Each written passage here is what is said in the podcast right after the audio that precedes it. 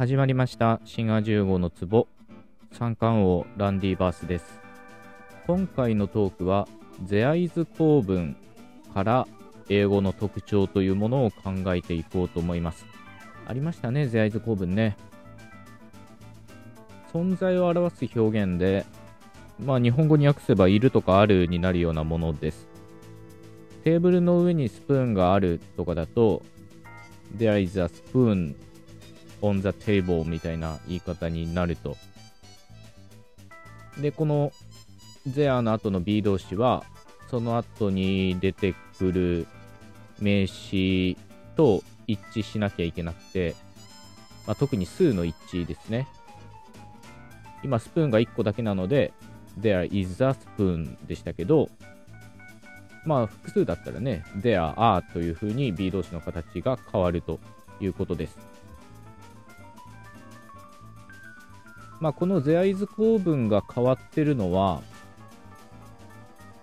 主語っていうのが動詞の後に出てきているということですね。うん、そう言ってしまっていいと思います。英語っていうのは語順がかなりきっちりしてるっていうか、例外を認めづらいような言語で、特に主語っていうのは動詞の前で決まっているんですけど、このゼアイズ構文に限り、B 動詞、動詞の後に、えー、主語が出てきているということになっています。で、なんでそういうことが言えるかというと、まあ、さっきも言ったように、B 動詞の後に出てくる名詞によって動詞の形が変わるからです。まあ、英語もそうですけど、どんな言語でも、その動詞に一致を促すような、コントロールするような名詞のことを主語と言うと思います。英語の場合は、この主語と動詞の一致みたいなものは、かなり廃れてしまっていて、B 動詞と三人称単数現在の S と、まあ、これくらいにしか見られないですね。むしろ、英語における主語っていうのは、その動詞と一致する名詞というよりは、動詞の前に出てくる名詞っていう風に、位置で、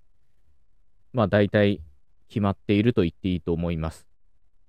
そういった意味で、ゼアイズ構文っていうのは、まあちょっと変わっているということです。あと文頭に出てきているこのゼアっていうのも、実質意味がないですよね。そこでとか訳しちゃダメで、There is a spoon って言ったからといって、そこにスプーンがある。まあ、こういうふうに和訳してしまうとダメなんですよね。そういった意味でも、この There is 構文っていうのは変わっていると言っていいと思います。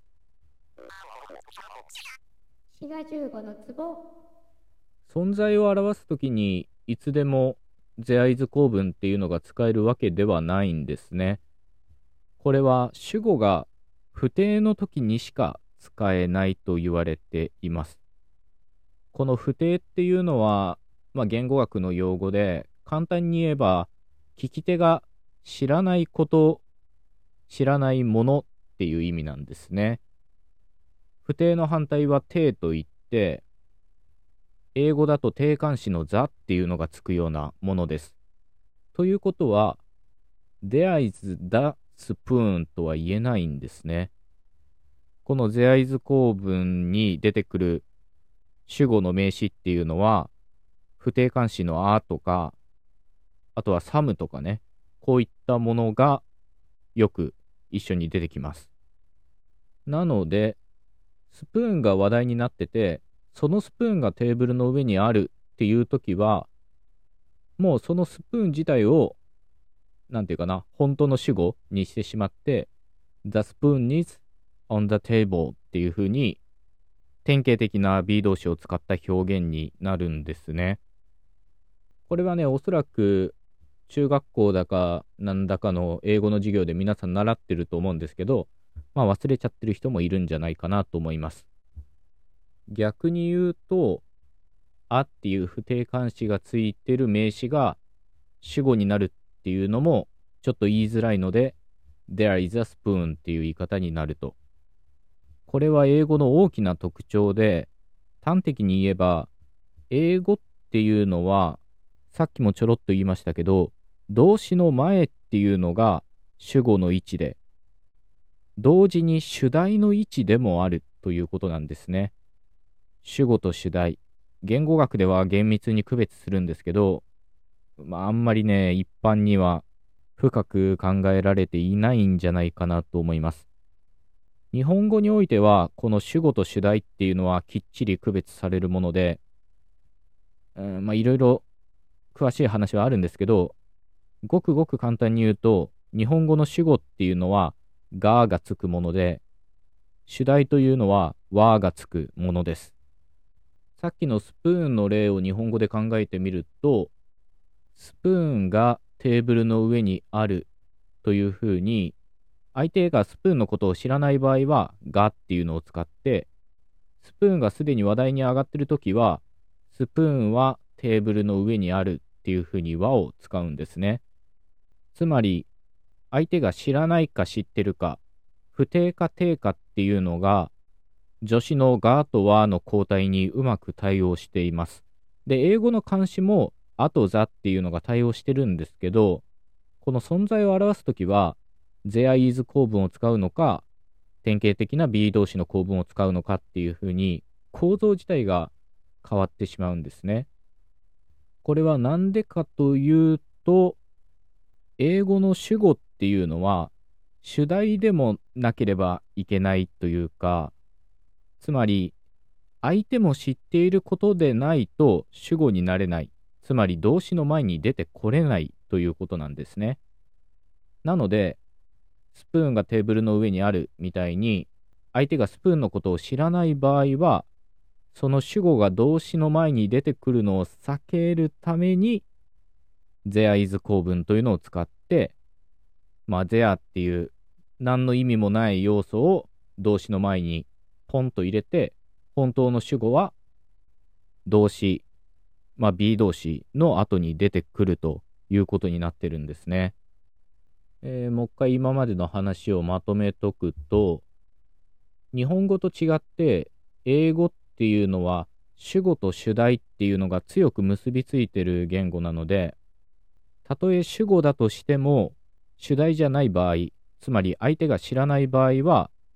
動詞の前に出てこれないと。まあ、そのために、there is 構文という、ちょっと変わった語順の構文を使うってことなんですね。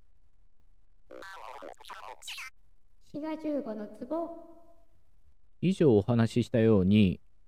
この there is 構文から、英語という言語は、主語と主題っていうのがかっちり結びついていて、主題ではない主語、つまり相手が知らないような場合の主語は、there is 構文みたいにね、少し変わった語順になるということが分かりましたけど、それともう一つ面白いのは、there っていうのが出てこなきゃいけないっていうことですね。その動詞の前の位置っていうのは空にすることができないということです。これは there is 構文の there もそうだし、雨が降るとかの it rains の it とかもそうです。本来なくていいんですけど、その動詞の前の位置っていうのを空にすることができない。意味がないとしても主語っていうのは省略できない言語ということです。よく英語と対比して日本語っていうのは主語を省略できる言語だみたいにねさも日本語の方が珍しいみたいな言い方をする人がいるんですけど、むしろ逆で、主語が絶対何が何でも出てこなきゃいけないような、英語みたいな言語の方が実は変わっていると言っていいと思います。なので皆さんはこれから日本語っていうのは主語が省略できる珍しい言語だよとかは、まあ、言わないでほしいですね。うんざりしてしまうんでね。これは英語がよくできる人ほど、そういうことを割と言いがちなんですよね。というわけで、今回のお話はここまでということで、最後まで聞いてくださってありがとうございました。番組フォローもよろしくお願いします。お相手は、志賀15でした。Thank you.